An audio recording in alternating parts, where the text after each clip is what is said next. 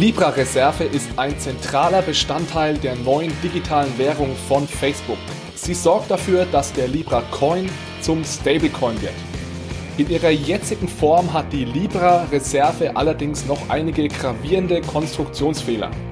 Das und mehr in der dritten Episode von Bitcoin, Fiat und Rock'n'Roll.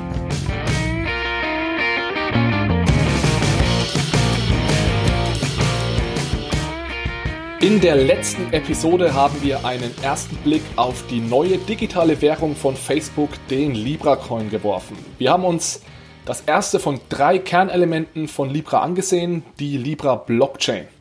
Heute geht es um das zweite Kernelement, die Libra Reserve. Wenn du in der letzten Episode dabei warst, dann weißt du, dass der Libra Coin ein sogenannter Stablecoin ist. Und das Ziel eines Stablecoins ist es, die Preisvolatilität zu verringern oder zu minimieren.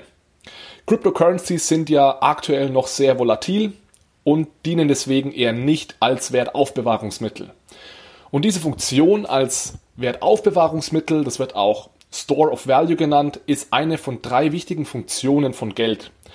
Die anderen beiden Funktionen sind einmal die Tauschmittelfunktion, das wird auf Englisch Medium of Exchange genannt, und die Recheneinheitsfunktion, auch Unit of Transaction. Das heißt, zusammengefasst, ich möchte mein Geld dafür benutzen, um zu sparen. Das ist der Store of Value. Ich möchte mir Dinge davon kaufen können. Das ist das Tauschmittel, Medium of Exchange. Und ich möchte mein Geld als Recheneinheit oder Bezugsgröße verwenden. Das wäre diese Unit of Transaction. Und Recheneinheit bedeutet ganz einfach, wenn ich mir einen neuen Laptop kaufe, dann möchte ich den Preis gerne in Euro, Schweizer Franken oder US-Dollar wissen und nicht in Litern Wasser oder Gramm Butter.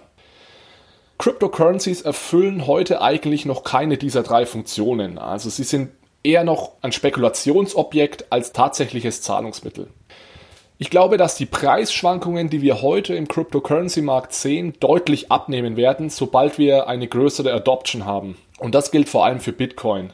Verglichen mit anderen Vermögenswertungen ist die Marktkapitalisierung von Bitcoin aktuell auch noch sehr klein. Also je nach Preis schwankt die Marktkapitalisierung von Bitcoin zwischen 100 und 250 Milliarden US-Dollar.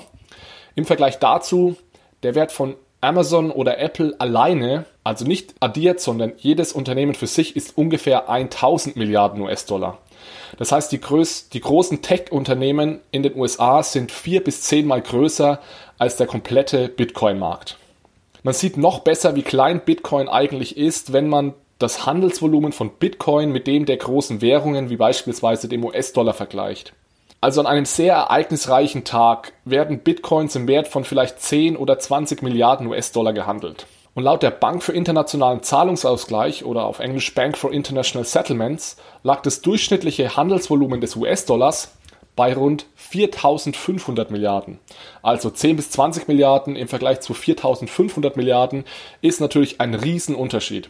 Und was ich mit diesem Vergleich zeigen will, ist, dass zumindest ein Grund für diese hohe Volatilität von Bitcoin die vergleichsweise geringe Marktgröße ist. Ein anderer Grund ist sicherlich die Tatsache, dass Bitcoin erst seit gut zehn Jahren existiert und eigentlich noch in den Kinderschuhen steckt. Und vor diesem Hintergrund sind Stablecoins jetzt also eine Möglichkeit, mehr Preisstabilität zu schaffen. Es gibt verschiedene Ansätze, einen Stablecoin aufzusetzen. Der bekannteste und wahrscheinlich meistgenutzte ist es, den Stablecoin mit Fiat-Geld oder sicheren Wertpapieren zu besichern. Das heißt, für jeden Euro, Dollar, Yen, britischen Pfund, den wir in einen solchen Stablecoin investieren, hält die Firma, die den Stablecoin emittiert, auch wieder einen Euro, Dollar, Yen und so weiter als Reserve. Oder sie investiert eben diesen Euro, Dollar, Yen in ein sicheres Wertpapier wie beispielsweise eine Staatsanleihe. Und genau so will es die Libra Association auch machen. Und damit sind wir beim Thema der heutigen Episode der Libra Reserve.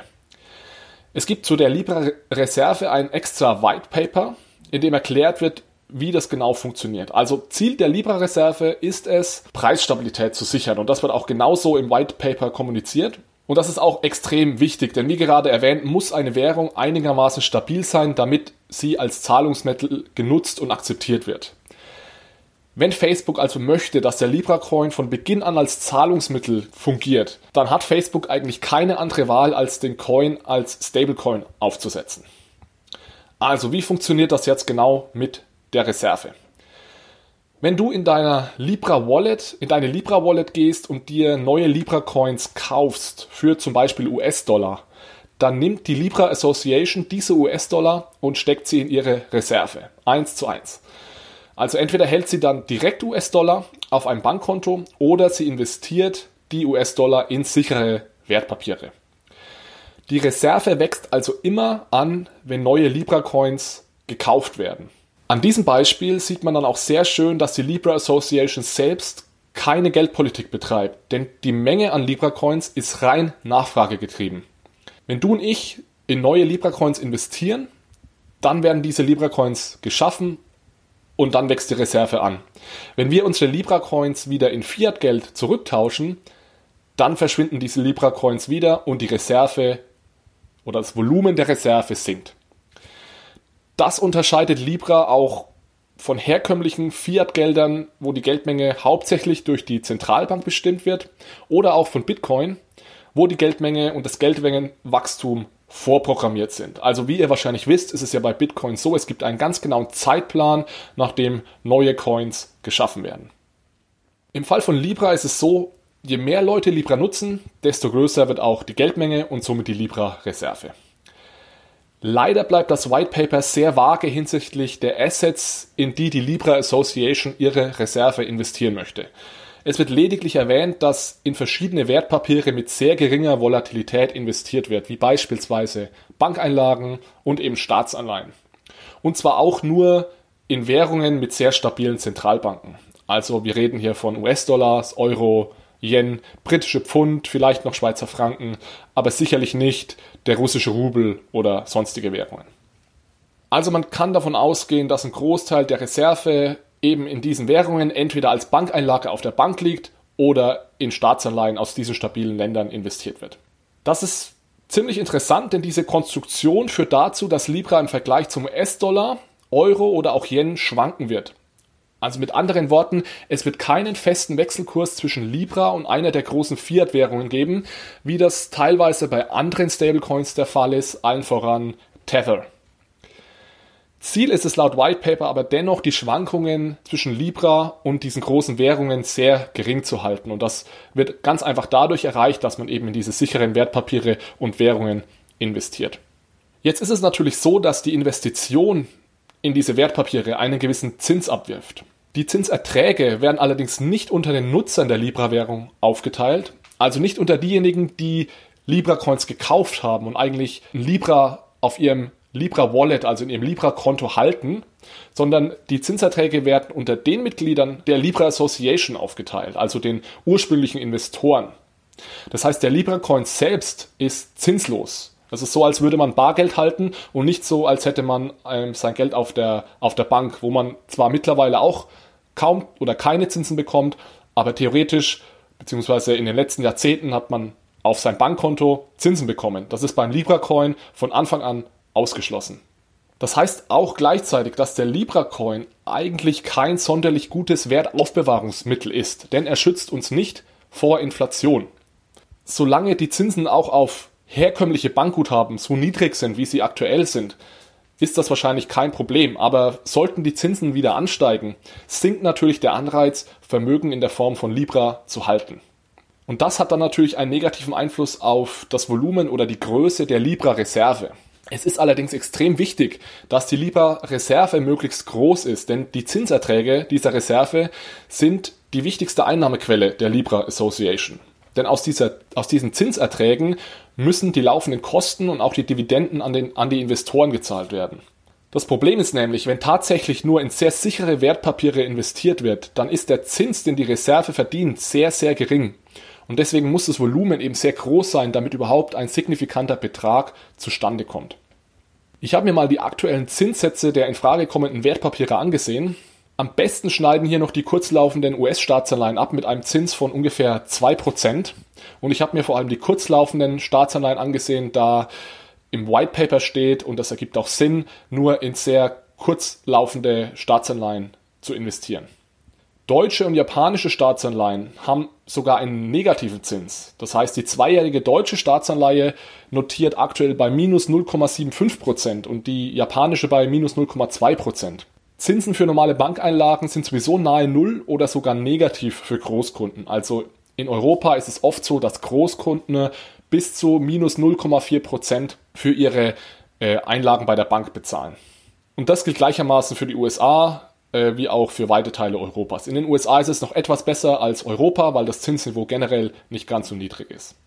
Wenn sich die Libra Association also an ihr Versprechen hält und tatsächlich nur in sehr sichere Wertpapiere investiert, dann wird es kaum möglich sein, eine Rendite von mehr als 1% zu erwirtschaften. Und das ist schon ziemlich optimistisch, würde ich sagen. Das heißt, bei einer so geringen Rendite muss die Reserve extrem groß sein, damit die laufenden Kosten gedeckt werden können und darüber hinaus auch noch Dividenden an die Investoren ausgezahlt werden können.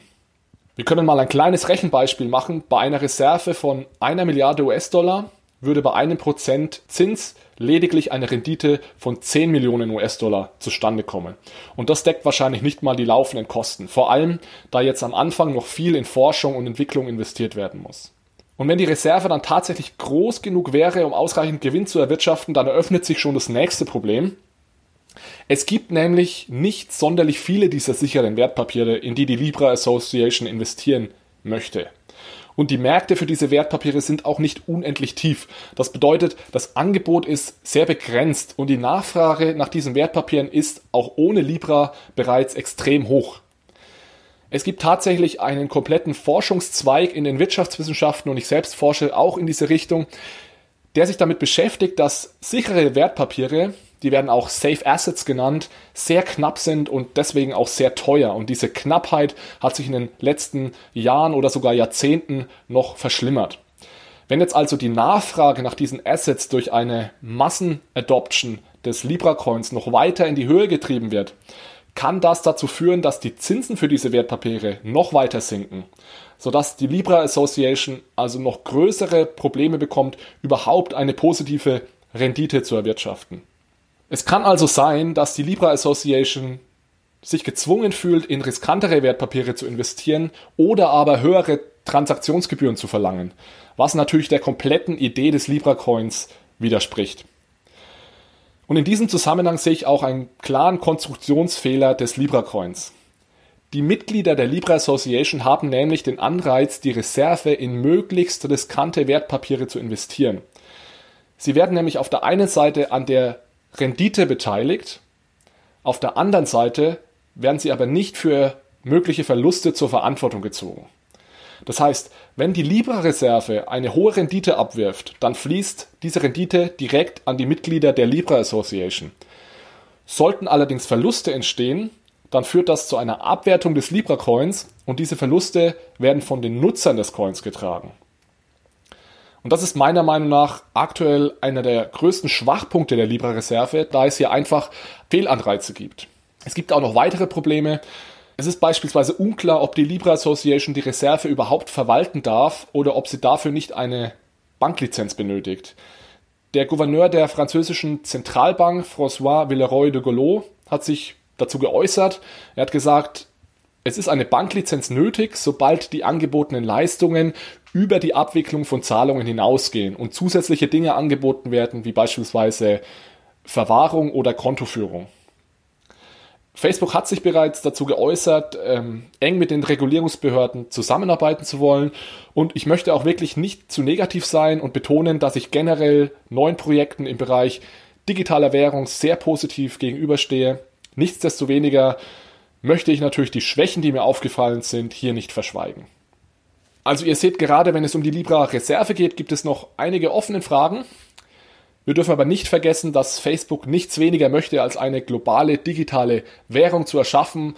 Und das geht sicherlich nicht von heute auf morgen, sondern das ist eher ein iterativer Prozess.